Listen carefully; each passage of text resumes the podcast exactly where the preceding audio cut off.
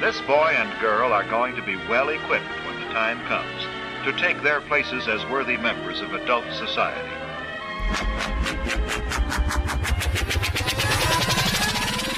Okay, Ryan Daniel Moran. I love my middle name, and I love that my middle name, my, that my first name is Ryan's middle name, and that there's so much synchronicity between the both of us. Very similar to the previous episode with John, brothers from another mother, aiming for the similar peaks, maybe going up different paths. And when we meeting at the peak, we're like, "Whoa, look at all those other peaks! Let's go, let's go." Ryan, thank you for let's go and evolving, shedding the skin of who you're not, so you can maybe remember who you really are, and maybe that's up to you. It seems like you're willing to consider that and take the action necessary to figure it out. I would describe this podcast uh, experience as hearing the hero's journey of someone going from like a conservative Christian, uh, getting ready to enroll and evangelizing something he's not truly aligned with, to all of a sudden becoming like an authoritative atheist, aiming for the truth, to now a conscious capitalist that's seemingly very intrigued and not sure of the truth, and that might be more truthful than pretending to know it. And him talking out loud about that, and someone that sounds like we didn't even talk too much about money, but if you're interested in hearing someone that has successfully win won and is continuously winning the game of money, um, tune in, tune in, um, and tune in to not only hear about his his ideas around that, but to to just see what his emotional essence is like. I'm I love I so appreciate how direct and curious he is, and how well he understands boundaries, but how he also understands the boundlessness of love. So here we go. Let's break some normal. Are you breaking normal? Welcome, Ryan Daniel Moran. So we share the same name, your middle name being my first, and you share the same birthday as my sister, we just found out. So let's see what other synchronicities unfold during this exploration. It's like we're twins. I and I just I actually I listened to part of y'all's podcast when I was buying my next animal shirt. Each part of this podcast, I'm wearing a different animal on my shirt. That's part of the scavenger hunt that I was telling you about. So I got to listen to you and JP drop in there, and then right before you got here on my walk this morning, um, what a great podcast! I definitely recommend y'all checking Ryan's interview out on JP's podcast. And there was several things that interested me. Uh, one that you were at one point in your life felt like you were destined to be a preacher. Is that correct? Yeah, a pastor. Yeah. A pastor, and now you've left religion. Is I that, have. Yeah. Okay, that's yeah. one thing I'm I definitely want to tease the audience for that we'll address. But I am actually curious. Do you know how we first got on each other's radar? I do. It was there was a couple different ways. It was um, well, JP and I and I connected obviously because I do an event called the Capitalism Conference, and he and I are co-hosting that this year, which is really fun. And I've been doing that. This is our fourth year doing that, and so JP and I have become really good friends. And he introduced us in some capacity, but I was familiar with your work years ago. I've never told you this story. When I when I uh, was I was dating a girl who was trying to convince me to go raw vegan, and so she introduced me to your work. I, but I think I, what was funny is I think you had just you had just done your deconversion, and you did your video about eating meat and waking up with a heart on, and uh, and, and so I just sent her that video. so so I was familiar with your work from from years and years ago actually. That's awesome. That, and, and there's another synchronicity right there. So your fourth year of your capitalism conference is about to embark. When? When's the date of that? Uh, January 21st to the 23rd. Oh wow, that's pretty. So Tribe Design's fourth year is going to begin um, January third, Mm. and JP's first comedy show, I believe, was the Tribe Design about four years That's ago. right. So th- you reached out to me after one of the tribe designs and said because I had a, a kind of a mastermind group called the Tribe at the time, and I was doing more like intentional communal stuff. And someone suggested that we connect, and you reached out to me. Now, yeah, that's how I'm and that's that's how we personally kind of was like, oh, I recognize this guy. Yeah, and when I yeah, someone at a conference definitely suggested like, oh my gosh, like do you know Ryan Moran from Austin and his tribe? It sounds I'm like nope. And then I messaged you, and then you responded somewhere down the line of, Well, maybe I'll- see if I can magically manifest you here in Austin, Texas. And So- here we are. Boom. So that was a Here little pass are. to the I'm present. a powerful manifester. Yes, Powerful. You are. I believe it. oh man, and I c- we have so much to talk about, but let's just go ahead and prioritize what's probably the you, you mentioned um, me getting a hard on the first time I started eating meat in a while. Let's see if we can get our hearts on and um, talk about that what I mentioned in the beginning, which is when like tell tell me real quickly. And I think uh, you mentioned in JP's podcast you have a documentary coming out about this. So, uh, you know, it's funny. Um, I attempted to make a documentary about my my leaving religion. I've really struggled with it because I my, my I I am evolving faster than we can document, and it's one of those things where as soon as we as soon as we try and document it, my brain kicks in rather than following what I really feel. And and my brain kicks in of like how do we make it a great story? How do we make it a great documentary? And really the only way i could do that is if i had somebody following me around with a camera all the time and then they pieced it together. And that's that's just not happening. So the the the documentary that i produced to me feels really forced and i'm not really sure what to do about that. But i can craft this i can tell i mean the this the story um if to me I think is lifelong. Like that this is a lifelong pursuit. You don't you don't even when I was in the church I kind of had the realization of there is no figuring it out. You are you are evolving your entire life. Your belief system the minute that you think you have it figured out is when you stop growing. You're either going deeper or rediscovering something or you think you have it all figured out. And I have always lived by one of my favorite quotes is uh, is to listen to the man who pursues truth and flee from he who claims to have found it. And if you are pursuing truth, I think you have the chance of getting closer. But if you claim to have found it, that you've just turned off your your pursuit at that point. And I originally set out with the documentary of finding truth. And I've I've I'm now of the opinion that it is just a there there is more of a development and I wanted to produce this like here is what I have found and now that just feels inauthentic as I've as I've gone deeper I suppose. Yeah, well, I can relate to what you're saying on so many levels. Um, I do believe like success and truth and whatever. First of all, I think it's unnameable, which what we're really we're wanting. Well, I think people are wanting to point to with the symbols of words. Um, is that's what it is. It's like in the menu rather than the meal, and I think that there's probably as many human beings there are on Earth. That's how many definitions of God there are and at the same time i was raised in a very christian background and believe like the holy spirit of yahweh or yeshua or jesus is something that i can embody and accept um i'm i'm curious like it sounds like you were coming from a conservative christian aim Mhm.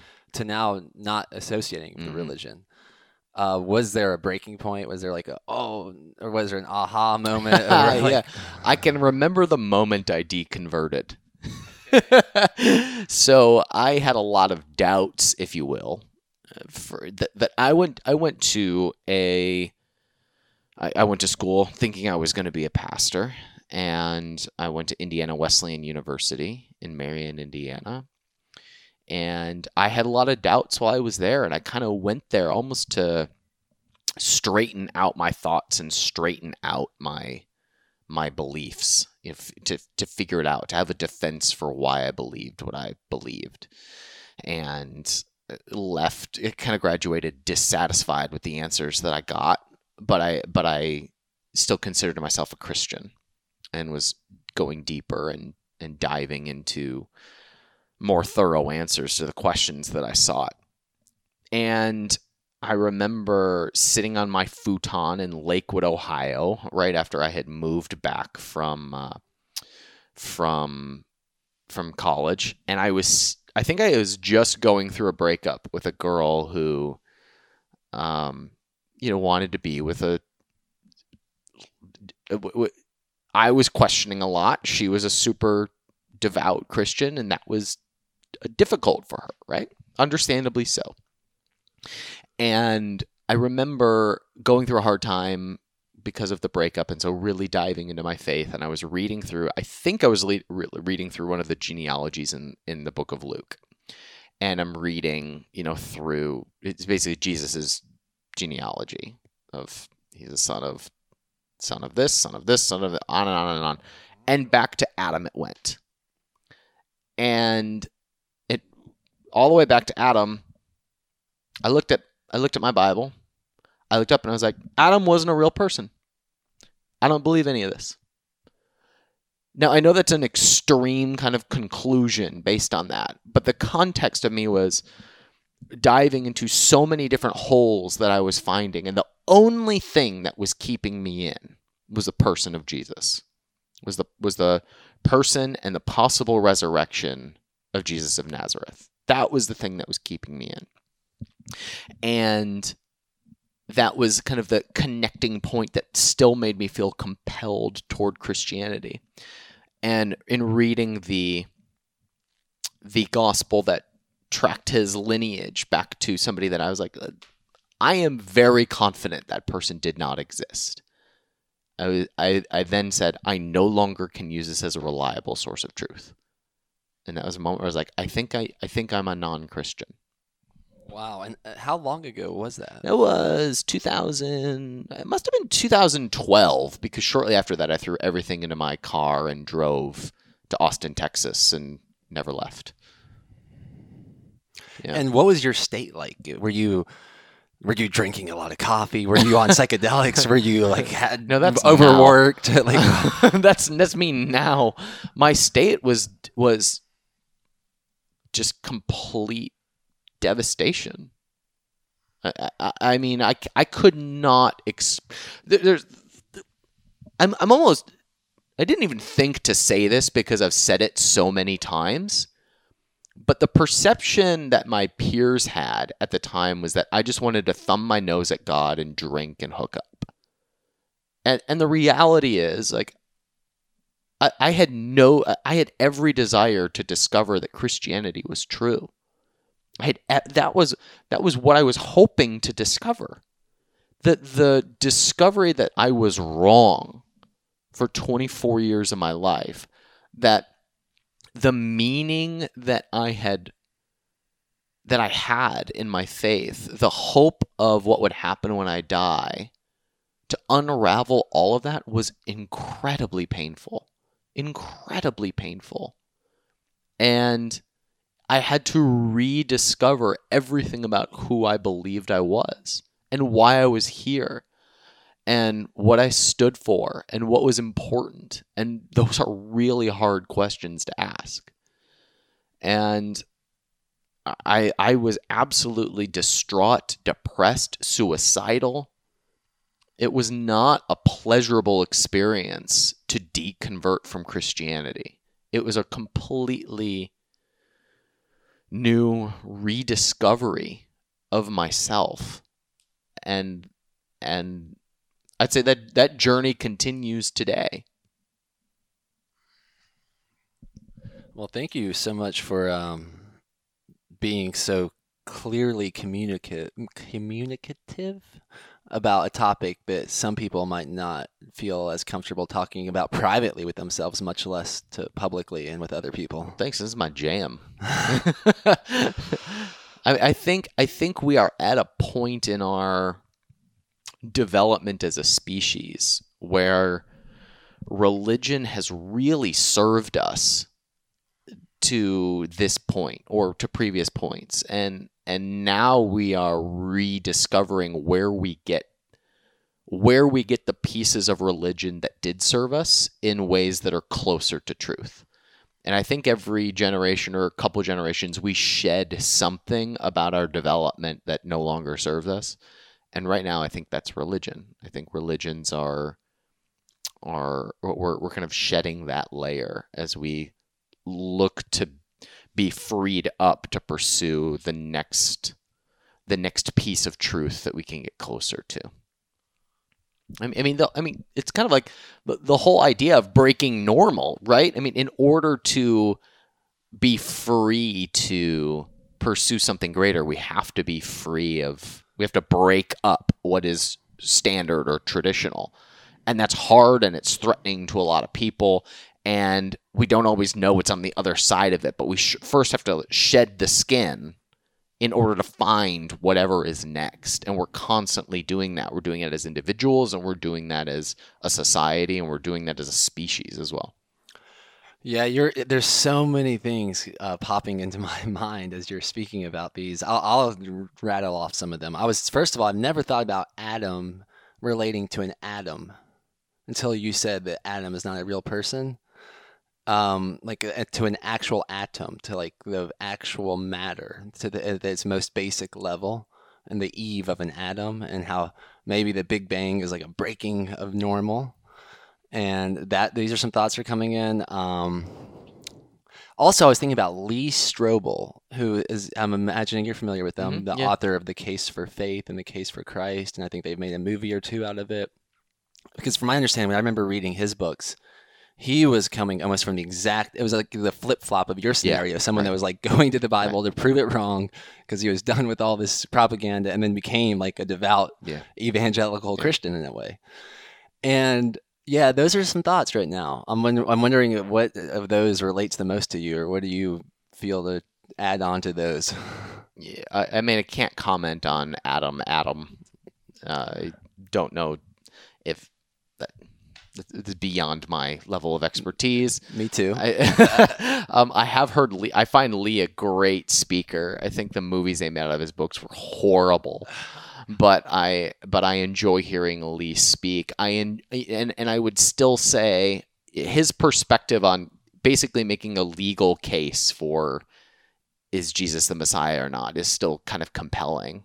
I I- I think there's I think there's other cases that could be made at the same time. If you're looking at um if you're looking at his solo kind of looking at as a legal case, I think there's some com- I, I'm compelled to his argument, and I can still poke holes in his argument as well.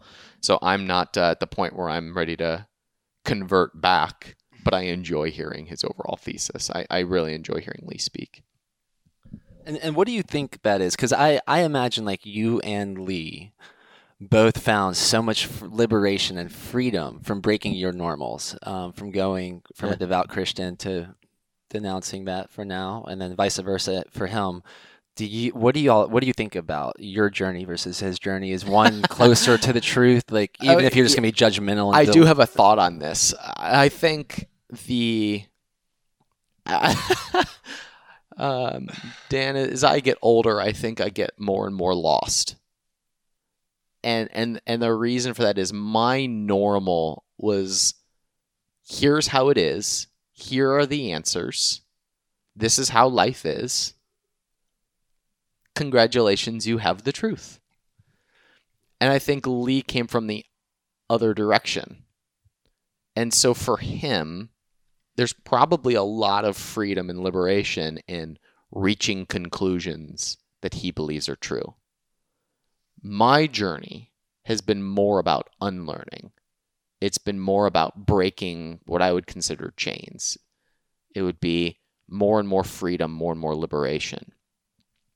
And there's that's not a comfortable place to like I think freedom by itself is kind of empty. Like we want to be free from all the junk that holds us back, but free to do what? If there's not a compelling replacement for it, you just kind of get lost.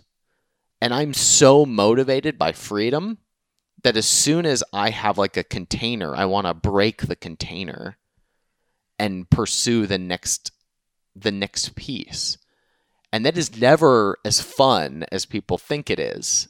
There, because it, you you go deeper into discovering who you are. You get deeper into the questions about what drives you, and that takes a new level of self awareness to to uncover. And for me, that's always been really uncomfortable. So it, when it, in the in the case of in the case of faith specifically, I think uh, I I, I feel more peace and like like I'm closer to the truth and it and more free to pursue getting even closer to the truth. But as a person, I I probably feel more more lost as I as I go deeper into the work. Yeah, I think about something that had a chain out in vast space. If they cut the chain, all of a sudden they might it might feel disorienting. It might Mhm. you might Yeah, not, it yeah. might feel like you, which way's up, which way's down. Yeah. Where am I going? Where am I at? Where did I come from? So I uh, I can also relate to the disorienting freedom. Hmm. Um, It's a great phrase. yeah. Yeah, that's a big difference. Also, have you ever skydived or bungee jumped? Yeah. Did you do both? Just skydive. skydive. So I've only I've done one uh, each one once, and the major difference to me was the bungee jumping. I was going from zero miles per hour to like sixty straight down to the ground, towards the ground, and the sky uh, skydiving. I was we were already moving, and it was I wasn't sure which way if I was going up or down. Yeah, I understand. Yeah, and those are both very different experiences. So in this uh, free fall, uh, or this whatever disorienting freedom, um, I think the reason I may have brought up the Adam, the eve of Adam with the Big Bang, um, and you brought up the reconstructing normal. Do you have another? What's your new orientation around spirituality or religion or God or where you I mean, I could- currently at? Um, I don't have uh anything that I feel drawn to in terms of a, a belief system. I could tell you my bias towards certain questions or my certain my my certain ideas, but there's no kind of one philosophy that I really feel compelled to. But at the same time, in in the West, I think we are more prone to having belief structures and systems. We we think more linearly and more if then, and so we we tend more to buy into complete what what Rob Bell would call the the brick wall philosophy. It's like they build it stacks on top of one another, and I think we're especially guilty of that in the West. And I I more like Rob Bell's idea of I think it's a terrible analogy what he picks, but he, he calls it the trampoline, which is you have you, you can take out individual springs and and and play with it and like see if it still fits and the whole thing still operates. You can still jump on the trampoline. The rest of the trampoline is not affected by you playing with one spring. And then you put it back in and the whole thing works about the same, but then you can go into the next spring and kind of play with it and test it and tweak it and I, I, I am constantly tweaking my trampoline, and I think my trampoline looks a little bit differently than other people's. But I think, I think that's more of kind of a, an Eastern idea, or in the West we we're, we're more. Well, there's this, and that means this, and that means this, and then if you play with any of those bricks and you pull it out and you try and test it, the whole wall comes crumbling down and I I am very resistant to belief structures and systems for that for for that idea. I mean, even I'll even say this. I I I am so resistant to the idea of structured brick wall belief systems that I, I, I even feel that way about capitalism. You know, my business, my my following on the internet is because I own capitalism.com. Like that is that is my that's my business, my belief, my livelihood. And I will even to my own kind of detriment in the marketplace be willing to say, "Hmm, I never thought of that piece of capitalism. Do we need to play with that in order to make the whole system truer?" And uh, that's probably a conversation for another day. But I think b- the minute that you try to structuralize a belief system, it you almost religiousize it, and now you have lost you've lost the depth and you've lost the power in how that belief system can shape us in society. Yeah, I all right. So we're on we're we're resonating because I was gonna actually that was my next question was how does capitalism.com and when you started that correlate with maybe your religious beliefs shifting because that's another I think a major hangup for a lot of people that are Bible believers, especially mm. in the literal sense of it, um, have a challenging time with the idea of acquiring large amounts of wealth or money. Um, and I think it's a lot revolved around the verse in the Bible about the root of all evil is the lust or love for money, something along those lines, depending on the interpretation. Um, yeah, how does that fit into this picture for you? And, and what is what does capitalism.com mean to you and mean for you? I'm trying to decide which one I want to take first. Yeah, I know. So- I, threw, I threw a lot out there. I, I sometimes paint without a brush. I just splatter. All right, so I mean, to to, to be super basic with it, capitalism.com is is two things. It is it's a it's a place to empower high achievers to create change in the world. And second, it's the the it's it's my journey within that container. Uh, We are we are all trying to progress and make an impact in the way that we best know how. And that's entrepreneurship and that's capitalism. That's the container that allows us to do that. It's it's the freedom for us to pursue growth. And as the founder of capitalism.com, it's also my journey. And I think it's very poetic to kind of document the journey of a capitalist building capitalism.com. So there it's an idea, but it's also the journey to do exactly that. Now, your other question was how does how does money and capitalism play into the idea of of religion or faith because there's they're often seen as opposing forces. Yeah, and thinking about someone that might be listening to you, how you may have when when you were first introduced to me as like a raw veganism as a way to go, like someone else was trying to push, like check this guy out. Like, what if I was pushing someone, uh, say a very conservative Christian that believes they're not supposed to have any money ever? I was like, check out Ryan Moran. Like, how how does this journey fit from where you used to be into where you are now religiously and the tie-in with the money and for that person that might be like i can't listen to ryan because he doesn't believe in god and he believes a- in money He's a greedy, hungry one percenter. Yes, I am a one percenter. Yes, and I will double down on that. And and the reason for that is there there is um so I had my my moment where I real or I I I threw the baby out with the bathwater, if you will, because I believed Adam was not a real person. Right? There was we call that an axiom, like a fundamental belief. It's that first brick that everything else is built on. It's that is that foundational principle. Well, I think the axiom that determines whether or not you see money as good or bad is if you believe in scarcity or you believe in abundance. It's that foundational belief by me having a dollar, it means Dan doesn't.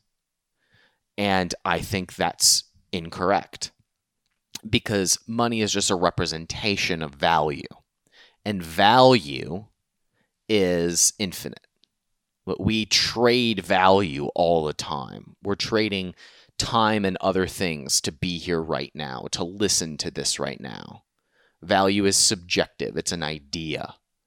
And what we've been able to see is that if we compare ourselves versus history, our total value is increasing all the time. We live longer lifespans. We have more access to goods and services. We have way more upward mobility than ever before. No comparison. It's not even a question. The fact that we can have this conversation right now, that we can listen to this right now anywhere in the world via cellular towers. This we, we now have increasing value all the time. And that is that is only continuing to go up since money is simply a physical or now a digital representation of that, I think that is evidence that there is only abundance, not scarcity. And so we take this attachment to the dollars. We, we like we get ex, we get excited or fearful about the representation of value rather than seeing what is behind it. Just like in religion, we get so obsessed with the individual beliefs that we miss the truth or the beauty behind it and how that affects us. And that's that's the meat that we are trying that we're really as humans hungry for.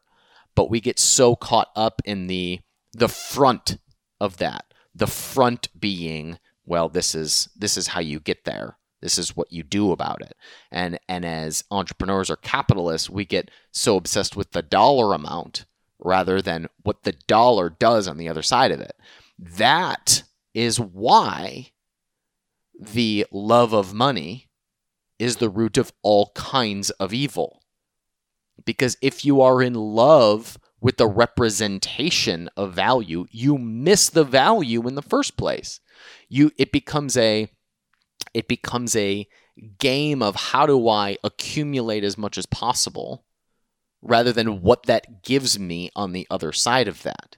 It's why I think the best way to get rich is to just pursue the value. If you pursue the creation of value, it's that idea of seek ye first the kingdom and everything else will be added unto you. If you if you go for the meat, you get all of the other stuff too. Yeah, this is exactly what uh, there's another like um, expansion of what I meant by the menu versus the meal, which could Mhm. also be described as like you mentioned the East versus the West. It could be like the masculine and the feminine. Um, it could be the similar thing when I'm teaching my daughter how to say the word tree. How there's a part of me that realizes that's a lie. But like, Yeah, right, yes, sure, sure. I we call that a tree, but really, what's the difference between the roots and the branches and the dirt Right. that surrounds it and the Great atoms point. that are inside of it? Great point. It's how you communicate that idea. Yeah, it's a great point. And then on that, um, your so the creating of creation of value. What's like your passion right now? Or do you do you have a current passion of how you believe you're creating value? Me personally, Yeah, is there like a certain passion project? Like I was telling you beforehand, um, I'm getting fired up about this podcast. Um, this is a valuable creation for me, and I'm honored to be doing it with you. The breaking normal news flashes. Um, what's on your radar right now that you feel like you're? It's kind of like you're being a tool to create this value. I, I mean, if I'm if I am being super honest with you right now, if we were just hanging out and there weren't there were I wasn't being recorded, I would probably tell you that I am I am now rediscovering that again. And I think the journey of capitalism and that idea of kind of shedding the old ways to pursue something new for for a lot of people has about a 4 to 5 year cycle like every four to five years I, for myself and for other people i've spoken with about this there's a like you kind of complete that cycle and you're on to the next stage of development and discovery and for me that, that that's right now i'm at the i'm i feel like i'm at the early stages i'm at the rediscovery process of the next cycle and i can tell you previously the the the pursuit of um of dollars was very interesting to me. And I've found that at the end to be kind of an empty pursuit. And that when you pursue dollars, somehow dollars flee from you. But when you pursue value, they, it just shows up in abundance. And so, so what I'm excited about right now is I just I enjoy the spread of ideas that I think lead us one step closer to where we're ultimately trying to go. And that's like conversations like this. And so right now, my time is spent doubling down on the building of my audience and spreading ideas. And I'm confident that a byproduct of that will be the next thing that I'm really passionate and excited about. And I don't enjoy the rediscovery process one bit.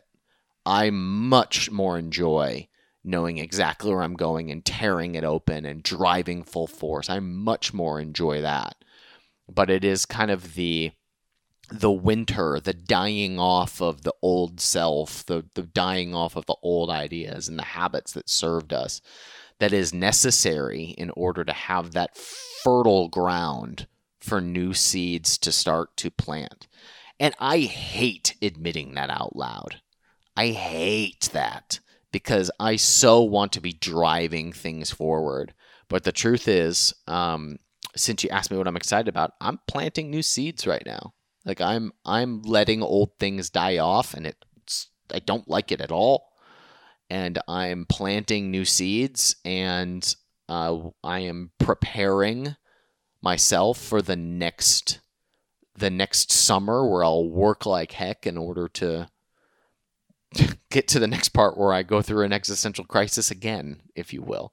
So I'm I am I'm all I mean my projects are like I'm all in on capitalism. I I I, I mean spreading the idea that that freedom and entrepreneurship and personal responsibility are the best way that you create the change that you want to see in this world. I think you create it and that we all have the ability to do that and I'm documenting my journey on doing that as an entrepreneur, building out capitalism.com. Awesome. Well, thank you for doing it. It's inspiring and it's uh yeah, it sounds like you once again to bring up I know these are trigger words for a lot of people like the masculine and feminine. It sounds like you're in a very feminine space. my whole body went when you said that. Could, and and this is just me being real with you and I that I am very aware that I am out of balance with the uh, the like the feminine part of of life. I am very aware that I'm out of balance there, and I even have resistance to allowing that in, which is probably some childhood stuff.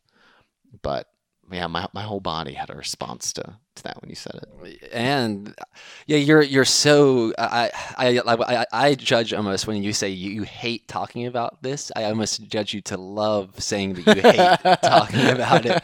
And I've also heard that like yeah, there might be like a but I also hear like a Oh, yeah. Yeah, right. Yeah. And yeah, I'm wondering, yeah. does your what is what do you think your daughter might have to play with this uh, influencing you coming into this new season into your life? I've never thought about that before. Um, I have no. I don't. I to be quite be perfectly frank. I try to release my daughter of any responsibility of my life. Like, I could tell you how my how my daughter has affected me, but I try very hard not to put any expectations on. She she has no responsibility of of affecting my life in any way. It's her life, and I'm her guide. And in the same way, she's a guide for me, but I don't put the responsibility of her to have any sort of impact on uh, on my development. That's that's my job. Man, yeah, that's a major. I would say what you described right there about with your daughter is a major thing that we I've reminded myself of in front of so many people and other people at our events that I'm curious. I'll just ask you, like, do you think I can make you feel a certain way? No. Now, I think physically, and or if I got you to ingest something without you knowing it, that is very it can happen. But most of the time, I think a lot of people come into conversations or interactions or social dynamics, and they are under the impression that these people around them are making them feel a certain way, right, whether right. it's sad, happy, scared, nervous, angst, offended, offended, all those things and more. And I'm wondering, when did have you always thought that that no one? No. Uh, no. Did you have a wake up to that at one point in your life no. too? When did you figure out that you're responsible for your feelings? and how I'm like, come on, that's a that's a big thing for a well, lot of people. I mean, it's just it's just a desire for control. It's a desire for for freedom. I, I, I desire to be autonomous over my own life, and and so I don't give other people the ability, like the the the power to make me feel a certain way. And as you as you explore that idea, you realize that's that's that's universal. Now, of course, there are tendencies. It's it's like if I wanted to try to make someone feel afraid, there are ways I could probably it, it would it would make sense to trigger that response. But still at the end of the day, I have no control over how that person responds uh, fearfully or otherwise. Um, so the same thing that scares one person could make another person laugh. So I I could have intent, but that doesn't change how somebody else feels. That is all subjective.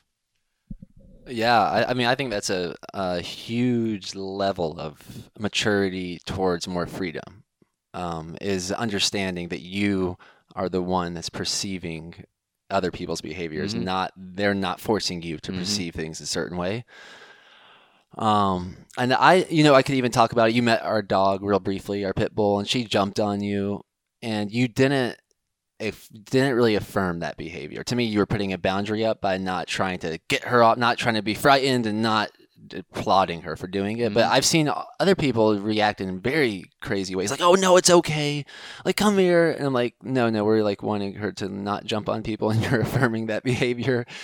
And I think the same people that have an issue with creating a boundary around an animal are the same people that have that maybe a bit more of a challenging time creating boundaries around other people's emotional states.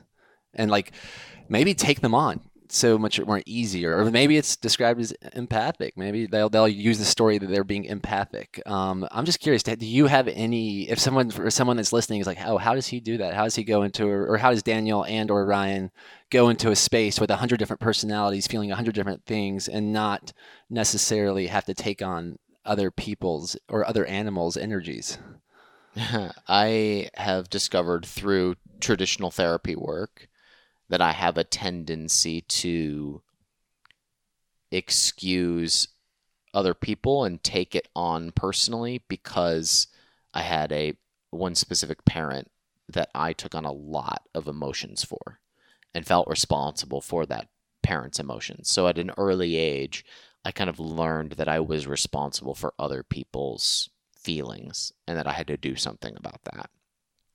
And so through a lot of discovery that of of realizing that I had that tendency, you start once you kind of recognize that, you start to see where you're doing it. And I have done that for many, many years. Like kind of the most obvious example would be with employees. So an employee doesn't meet their deadline, I am been more apt in my life to say like, all right, that's okay. Well, when is it going to get done? I, I now take on that responsibility where I say, all right, I'll finish this up real fast. Where in reality, it's not okay that they did not make that agreement. And so that that's a boundary. And so the minute that that gets that gets kind of enmeshed would be the word. Like you take that on, you're now taking on somebody else's you are you have actually taken on their freedom. You have you've now justified their actions, which robs them of the ability to be personally responsible and free. And so I, it's something I've had to practice of just having clear boundaries and expectations. But you you you literally create your own freedom by keeping those because because everybody is if they're agreeing to that and being responsible to it, now they're free to act within those confines. And without them, I, I don't think you have that. Yeah, I think it especially shows up for someone that um, someone that might have really blurry boundaries. It might be the very someone similar that could, might drift along from billboard to commercial to the Instagram ad to Yeah. whatever Yeah, yeah. is being fed to them. Just like the dog jumps on them, that's okay. Yeah. This person th- throws up this fear mongering sign that incentivizes them to do something not to fear fearful. No, that's okay. They'll do that too. And I think um, I'm imagining just being with you in this short period of time that a lot of your success is is correlated with uh, being creating boundaries for yourself. So this is this goes back to why I had that response to you're in a feminine part of your life. Uh, and and it, it's a very masculine idea, but I think the first step to freedom is deciding. It's deciding what you want, or what you want to change, or what outcome you desire. And deciding is a very masculine trait. And it, when you set up a boundary, you are deciding something. You are you are creating the like the, the structure with which to operate and um, so part of part of me kind of waiting to make decisions about my career is uh, that's that's a more feminine quality of being open the openness the discovery the the relearning who you are that that feminine idea. And then it'll show itself and it'll be time to decide. But uh, but personally I operate more masculine. And so there's more of like a a deciding who gets what attention and being aware that not a you have a finite amount of attention and bandwidth. And uh, you cut off what does not serve the result that you want. Have have we have we started to offend people yet by uh, by the talk of capitalism, religion, masculine, feminine? I feel like we're dancing around it, and we just need to start offending some okay, people. let's go for it then. Let's let's talk about yeah, because I hear you. If uh, whenever someone offends me, I that I always thought that was like the best way. The, the women that I've been most attracted to in my life somehow offend me right from the start, Hmm.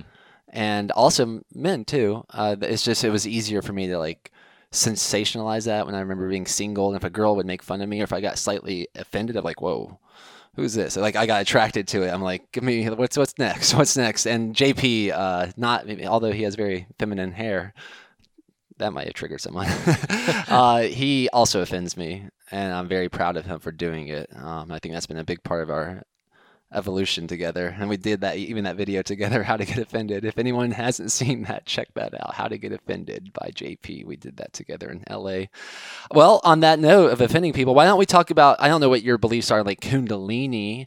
Um, or the you, you've referenced so many times the snake shedding its skin in a metaphor. That's how I've been hearing it, and and then I also thought about Adam and Eve, the Bible, the snake, and the snakes that may metaphorically live within us. The snakes on a plane. The snakes on a plane, classic.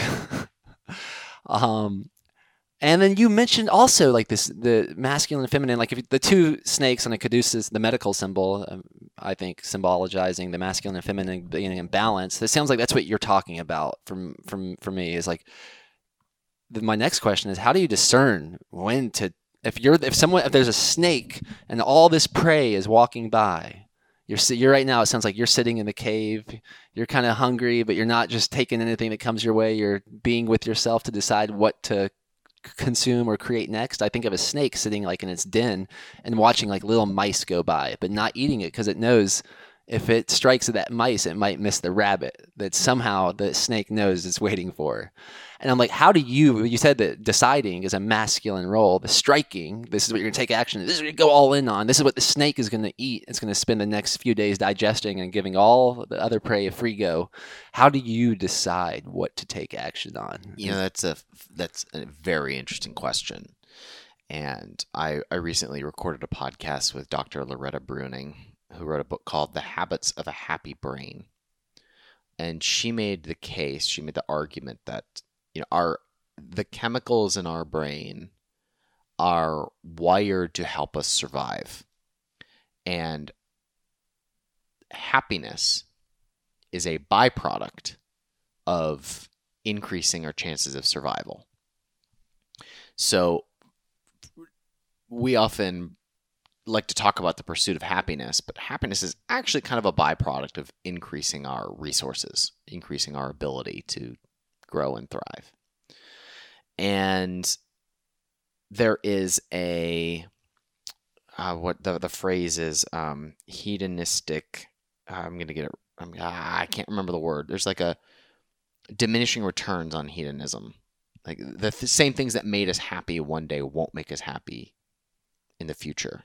It's like the first bite of chocolate is amazing. By the fifth bar of chocolate, it's not that amazing anymore. So you pursue the next thing. You pursue the next high.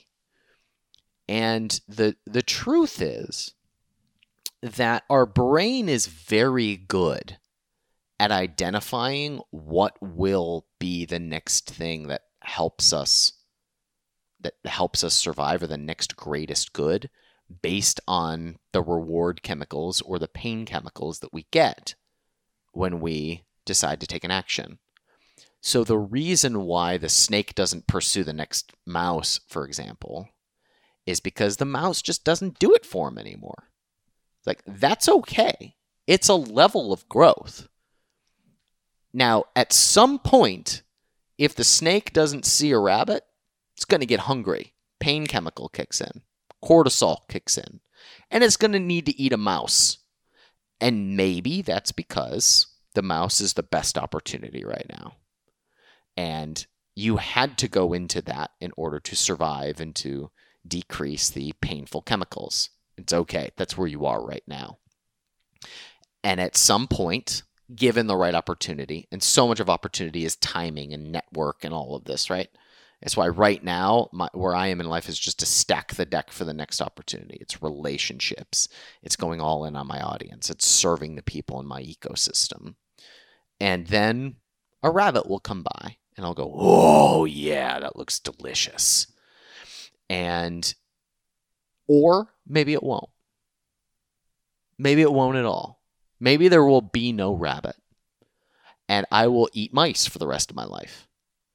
And where I'm at is learning how to be okay with that because I've had certain highs. I've sold, you know, I've built and sold companies. I've done lots of cool things. I've lived in, you know, downtown sky rises and now I live in a 3-2 bungalow, you know, and I'm kind of learning to enjoy the simplicity of life while I prepare for the the rabbit to come by. So my, my answer to your question is your brain's actually very good at being able to identify when to strike. And if you are in the mode of being ready to strike. And so my intent right now is I, I again I I love that I hate the the feeling of not striking right now. But if you're in the mode of being ready to strike, it becomes really clear. And so my job right now is just being ready. Yeah, I love I love this picture we're painting of not manically taking action, but being inspired enough to know that whatever action you take, you'll be good with. It gives like the patience to persevere for something maybe a yes. little longer, a little bit yes. more in the chaos, a little bit more in the disorienting yes. freedom. And do you have any? Uh, I, am curious. Do you have any like perspectives or advice for someone that may be so used to taking manic action, like whenever they see a mouse, they just eat it, and then they're just like stuffed and watching all these opportunities pass by. They're not hungry anymore. They're just trying to take the first hit of whatever they can get. Yeah, and I need to take my own advice on this. Um, I only know because I've been so bad at it lately. Um, because there's still some part of me that is resistant to the peace, resistant to the quiet, resistant to the disconnection. And I there's still part of me that is addicted to that manic saying yes. And the best thing that I do is is staying off my phone. Because the the phone is a great place to see a lot of mice. And they're tiny little mice. And and it's like ah, I'm hungry. Like I'll just I'll just eat some small mice to keep myself satiated. It it it it, it creates a slothfulness, and the the constant responding of emails and texts and Slack messages. It's like those little tiny mice running by, because you're worried if you don't eat them, the mice will will stop for some reason, and I, I where I'm in a mode right now is like I get hit up a hundred times a day from people who just want two minutes of my time. And saying no to all of them. They figure it out. Or you batch them one hour a week. I will meet with that team member and they can bring all their questions to that. And I will have the capacity and the energy to be able to respond to them and, and, and do it well. So it, it is it's a matter of giving things their allocated time and space. And that is that is things like you know, we tend to fill all the time with this thing in our pocket. Like all the dead space is is is we fill it with more yeses, more yeses, and then we kind of self-destruct. And it is more giving that distraction its time.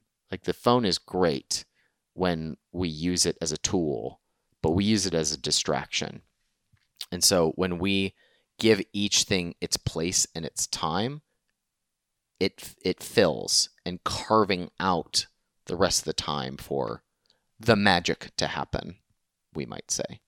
Does that make sense when I put it that way? Yeah, what I got from that was like the snake created a den. Like you you've been a master at creating dens where you're becoming more masterful at creating spaces for you to have the perfect hunting spot or the perfect opportunity rather than like I'm thinking of like a, a less mature snake just like slithering around the forest looking for anything that it can get just exhausted, constantly hungry, constantly yeah, tired. Yeah, yeah. And I think that being able to create a space, that's I think that's why that's so embedded in like alchemical, mysterious, spiritual practice is space setting and space creating. And um, that being said, I would love to learn about any kind of habits or rituals you have around creating space other than keeping a safe distance from your phone and making sure that it's a tool rather than a weapon. Yeah, I mean, my my days are are noticeably different when I am doing active meditation. Um, and meditation to me is just brain training. It's just like recapturing our attention. My favorite meditation tool has been Sam Harris's app, which is called Waking Up, and I I find a meaningful difference in my life when I practice active gratitude. I find a meaningful difference in my life when I get eight hours of sleep. I, I notice a meaningful difference in my life when I get out of the house. So when I put all of this into a blender, my my my ideal kind of ritual is wake up, meditate, get the heck out of the house. Um, because I know I'm more likely to fall into destructive habits if I don't do those things. And that could be as simple as wake up, meditate, go to the gym. Wake up, meditate, go to a coffee shop and read or work. And I find that that gives me the ability to be more intentional because I am more reactive at home. Um, and I think I think that's some childhood stuff too. I'm I'm more reactive. I have I, I give myself less control when I am at my home. And for some people, it's the opposite. Like they they go out into the world and they feel chaotic. I feel chaotic at home, and so I need to I have to structure my life and my day around that. That's that's not true for everyone, but for me, the kind of default response of wake up, check the phone, my whole day is ruined because now I'm going to be responding from things. I'm going to stay at home. I'm going to be in my head. I, am an extrovert, so I crave the the the connection with other people. That makes me feel like I have more space and more control. It energizes me. And so if I don't have those things, I I, I get to a dark, nasty place. Yeah, well, just like maybe it's very important for Lee to maybe it's best for him to check his phone and stay at his house and not meditate, and that might be what serves him the most. Uh, just judging on y'all's different paths, it's offered you freedom. Yeah. So, so a comment on that. I think there are different modes of life when when you are in. You're either in in yes mode, no mode, or later mode, and we sometimes confuse the two. That when when you are hungry to change, you're in yes mode. You are in. You say yes to every opportunity, yes to every person that comes your way. And it's it is cool and fun to say yes. And there is a time to be in yes mode. And there's a time to be in no mode. Like yes is like the beginning of the cycle. And then no is like at the full maturation of the cycle. You're saying you no to all distractions. And then there's like later mode, which is when you're kind of restarting the you're you're restarting the the cycle. And so I'm doing a lot of no and a lot of later right now, which is just preparing to say yes. He's in his den waiting for that jackrabbit. I'm excited to see what I'm excited to see what you strike at next. Yeah, thanks. Thanks. Um, and I also would recommend the podcast with JP and Ryan because uh, you talk about Burning Man and what a sensational experience you had there. I'm imagining that was a pretty powerful container. I'm curious, have you ever been to another container that you didn't have a part of creating? Like, what are some of the most powerful mm. containers that you've experienced that you That's were invited question, to? Man. I'm imagining the capitalism.com container is going to be pretty epic. Um, but I'm just thinking about from you that without your control, have you been like, whoa, these guys, that these people is, have it right? That like, is a shit. great question. And for context, uh, the, the, the conversation I had with JP about Burning Man was really about me doing some very deep personal work, realizing that I had run my entire life based on a fear of not being good enough and not being loved. And I had never realized that about myself. And I discovered that being completely disconnected from the rest of society, which was a you know a nice container to be in, which was Burning Man. And uh, I think it's just so cliche to tell Burning Man stories, Uh, but for me, that's where I go to do a lot of deep work, and it gives me the ability to do that. You know, and it's it's funny you asked that question about other containers because college was a great container for me to discover what I felt about my faith. And and there there's people who ask I went to school there was there was you know no girls allowed in guys dorms.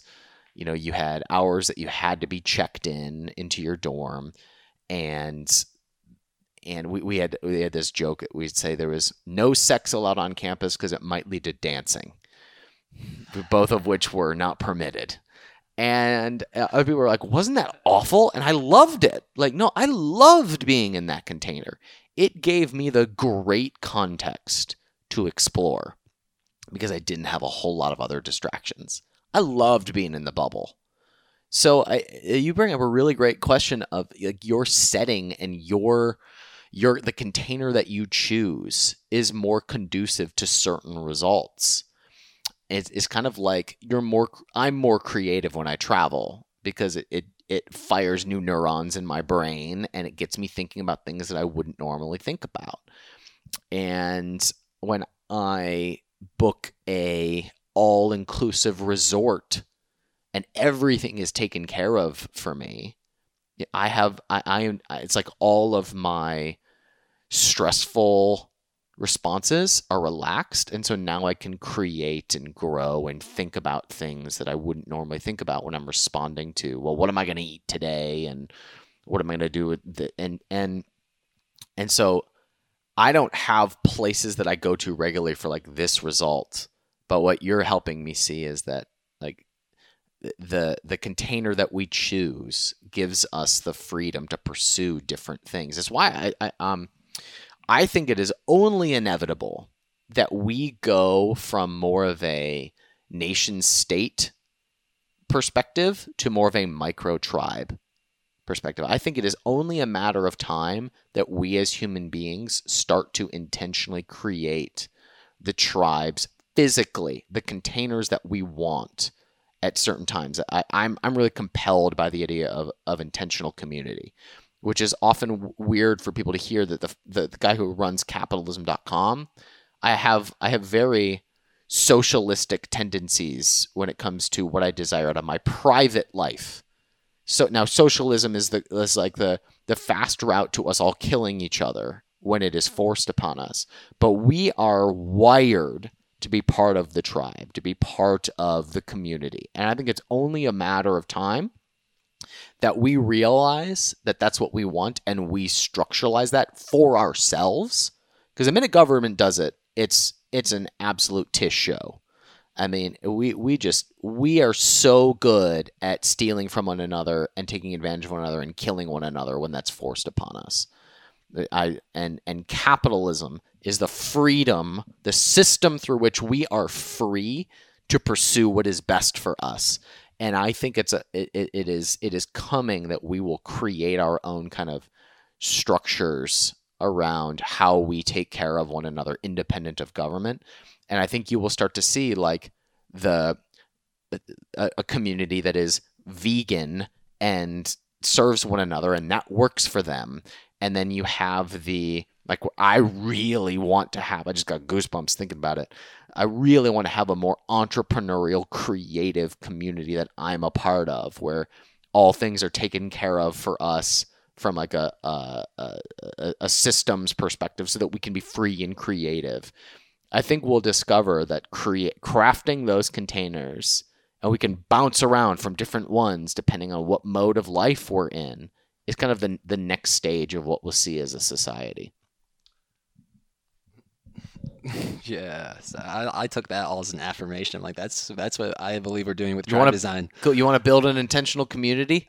Yeah. All right, I'm- cool. I've, So I'm I've been, at land out in in in West Texas.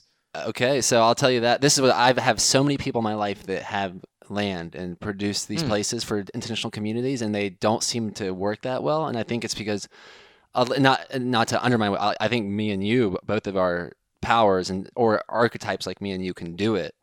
Um, but a lot of times people build the places without building the people. And they don't know how to function. They don't know how to thrive together. And so, what I've been working on for a long time now, especially the last four years with tribe design, is building the people, and the places are coming. And um, Mm. there's tribes of people that want to Mm. live together. They want, and they do Mhm. have different interests. Some are very maybe into psychedelics. Some are very into like movement and art. Some are very into entrepreneurship and and creation. And uh, that's how I envision like being able to, especially for Davina, a nice remembering in the future is for us to go not only on like we can travel and go on a vacation with random people, but we have like a tribe of people that's a very unique pro- procured experience for Thailand or Texas or California Mhm, or mhm. Oregon Yeah. and that it's like an upgraded family vacation uh, going from tribe to tribe and i think it makes sense i think it makes sense from being in a place of dependence um, then a lot of people going into independence and now i think humanity humanity is ready for more of that interdependence where we can really match our or like my genius doesn't take away from your genius and So we can I- actually put those together and create something that would never happen I'm sorry for interrupting, but I would argue that that is capitalism at its core. I mean, like the the greatest way you create peace in this world is you create trade between human beings. We don't fight with people we trade with, and and that's that's more on like a nation to nation perspective. It's it's why like I I think uh, you, open up markets, you create peace, and in the same way, people don't fight with one another when they're interdependent. Like they they, they might negotiate, but it's I don't you know you don't get violent with the person that you are interdependent with.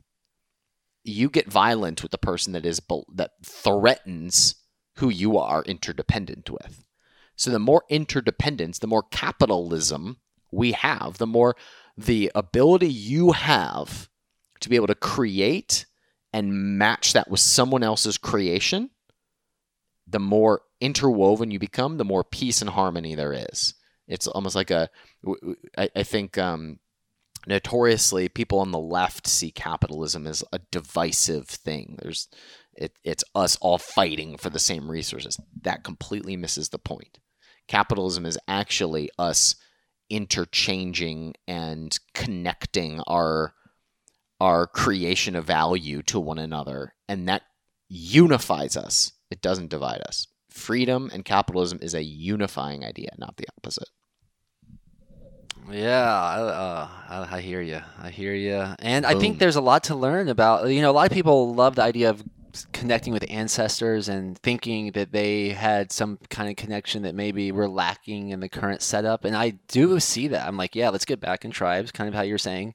But now we have, as you brought up in the beginning of the call or the interaction here, we have such amazing technology. Like I don't have to I don't have to design a tribe of people that only live within walking distance of my house here in Austin where I'm staying. I can actually click a button. I cl- click a few buttons, somehow get magnetized to the people that resonate with the most with a certain idea and then Right. go in the best place in the world to design a tribe with them. right right It's amazing. It's amazing times we're in. yeah it used to be who you were blood related to and then it was who you were blood related to and who you meshed with like the total tribe and, and now it can be anyone in the world now it's can be just based on ideas and there's like these memes, ideas that maybe enlightenment is getting along with our family because that seems to be extremely challenging for a lot of people. And uh, also the silver lining, I think, in the tension and polarity and chemistry of families that don't always mesh is that it catalyzes people maybe realizing that we are one big family. As cliche as that sounds, um, one big tribe, one song, universe. Here we are, and to not team up with each other especially with the technology we have today, seems seems like someone that's gotten uh, lazy from eating too many mice.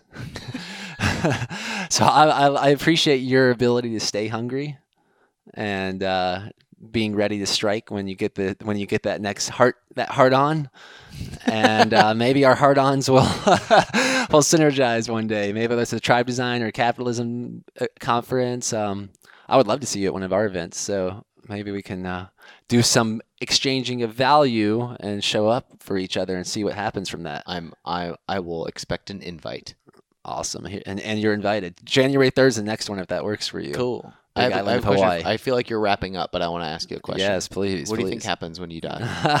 I've asked this question to several people before. Um, so uh, very similar to like a leaf on a tree that I that as me being the metaphor of a leaf currently in this human suit known as Daniel that once this body is done its purpose here on earth and I and I, I do believe there's an infinite energy within me and around me that I'm always a part of but I'm getting a very fractalized like version of reality Mm-hmm. until I transition until my body dies and then I think my body becomes part of everything and I become part of everything or at least the part that whatever is creating everything. I think I unify with that energy that has created everything. And uh, I believe that uh, depending on what uh, all of my life leads up to to that point, that might be what I see or visualize or hear. So I've I've heard a lot about near death experiences where people meet some people meet Jesus and some people meet Muhammad and some people meet an alien and I think that it's kind of like the dream world. Um, that I'm very more prone to dream about what I'm looking at while I'm awake, Yeah. and I'm much more prone to seeing what I'm what I'm see what I see when I'm awake is based on what I dream. So yeah, I think it's somewhere in that dream realm, that birth, death, the dream, plant medicine, hunting, all these kind of these veil experiences. I feel like it'll be very like that.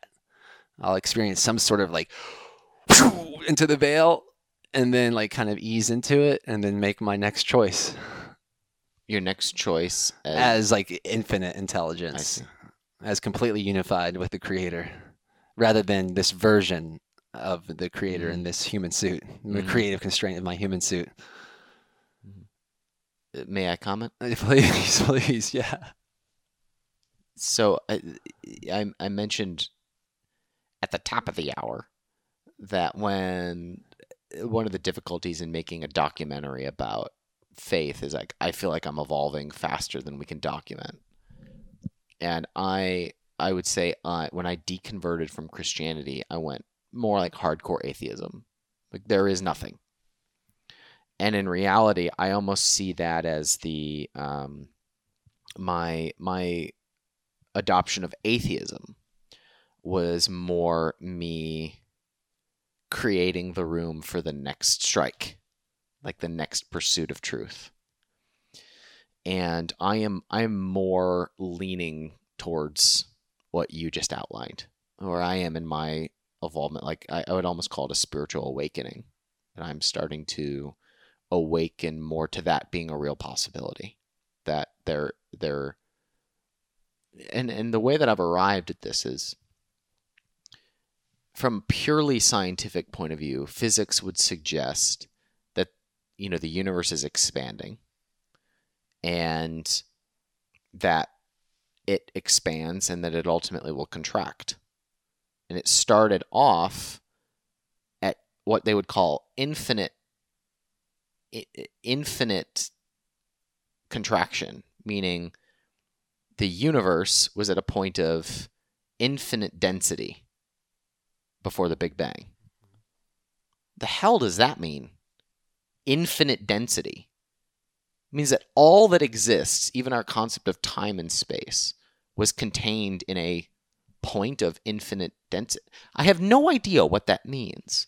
But what I but what I can theorize out of that is that everything that makes me up everything that is what I am was contained inside of this point of infinite density.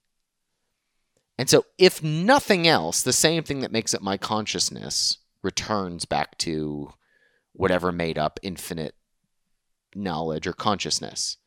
So, even if I die and nothing happens to my consciousness, at the point of ultimate contraction where the universe goes back to, if it contracts ever again, to infinite density, my consciousness is now returned back to its original state. So if, no, if nothing else, then my consciousness and awareness is connected to all that is. You know, if if if, I, if nothing happens when you die, then at the very least we're all connected to some whatever makes us us.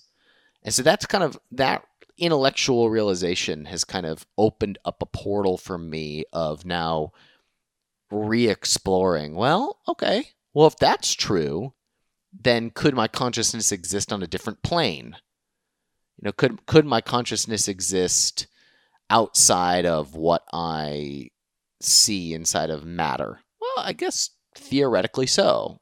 And then and then I have been exploring that more and more lately. So I was very dogmatic in my Christianity, in my upbringing, and then I went very kind of dogmatic in my atheism. And now I'm more in the rediscovery. Like I almost feel like I have I I graduated, I completed my spiritual quest inside of Christianity. Like I, I, I completed how Christianity served me. And I kind of graduated onto atheism and I and I'm actually in the last six to twelve months feel like I am now I am now completing my the part of my journey that was atheism. And I'm now starting the new journey of being more open to the the parts that I thought was crazy as an as an atheist. And now there's like more of a huh, I think uh I think there's more here or at least I'm open to the the chance that there's more here. Yeah. Well, thank you, thank you for sharing that. I think it's that's a lot to ponder, and not much to ponder. It's, it's to me, it's very paradoxical. I think that it's built into our daily lives, and like I mentioned, the night and sleep. Every human's been birthed and death. It seems to be we're part of some sort of cycle or upward spiral, and whether someone finds that connection through converting to Christianity or mm-hmm. someone con- deconverting from Christianity. Mm-hmm. Yeah. I'm not sure if I'm the one to say that's right or wrong because Christianity was basically built on what I understand one of the most blasphemous non-religious person that was already kind of questioning everything uh, and so I'm aiming to be and embody Jesus more than the Pharisees and I think that's what yeah. I'm hearing from you as well. And thank you for doing that. Thank you for uh, making this this hunch that there's a brother from another mother named with my middle with my name is his middle name in Austin, Texas, and he's manifesting me here, and here we are, and now we're at the conclusion of this one, getting ready for the next interaction. I guess we'll go say hi to JP. well, thanks for having me, man. I'm yeah, uh, excited about what you're up to. For sure, I think there's going to be. I think this is going to be a birthplace for many, lots of seeds planted here. So watch out for the sprouts and come harvest with us and. uh check out Ryan at capitalism.org with that or dot com. Capitalism.com. Dot com. Uh, is that the best place for people to probably? Yeah, I, have, I, run I run a podcast on capitalism.com. They can find that searching for my name or or capitalism.com, and then I document my journey on my YouTube channel. My kind of my shtick is, or I'm better than anyone else in the world, is helping people craft their seven figure business that gets them free of kind of the first layer right? The first, like, that I think money is kind of the first thing we shore up on the path to freedom, and that's where I'm better than anyone in the world. And I do a bunch of trainings on on that kind of stuff at capitalism and on the podcast and on my YouTube channel. Awesome! I'm excited to learn more about that and. uh to be continued. Cool. Thanks for having me, man. Yeah. This boy and girl are going to be well equipped when the time comes to take their places as worthy members of adult society. Okay. I'm going to make this outro ubiquitous for the first 12 episodes. And it's basically me taking my own advice, walking my talk, and asking for what I want without being attached to getting it. And that's a, a review on this podcast, a review on the Breaking Normal book, whether it's on Amazon or Audible, for y'all to start breaking normal and let me know what it does for you. This is a big expression of my heart and soul, and it's another iteration of self acceptance through self expression. And I do believe that what's most personal is most universal. It's a great guiding light for how to communicate with one another. So if this added value to your life, and even if you think it didn't, let me know through a review. And uh, don't forget about the we're going to be giving away a free tribe design to someone that leaves a review on the podcast. So go to breakingnormal.com and check out the podcast section and uh, be eligible to win, to take action, at least putting yourself in a position to win this prize. And maybe this will be a big symbolic step. Like one small step here may take a giant leap for the rest of your life to put yourself in the opportunity to win, which also puts you in the yourself in the opportunity not to win, which is both are a win, in my opinion. So let's tap into that vibration of winfinity and join us on that journey and keep breaking normal and stay in touch and be sure to ask for what you want without being attached to getting it to the people that would matter the most. And if that's to me, reach out to me. Let's do it. I'm excited to hear about it. Much love to you all. I look forward to exploring this infinite, evolving adventure out loud, authentically, synergistically, alchemically, and in respect to the divine. God bless.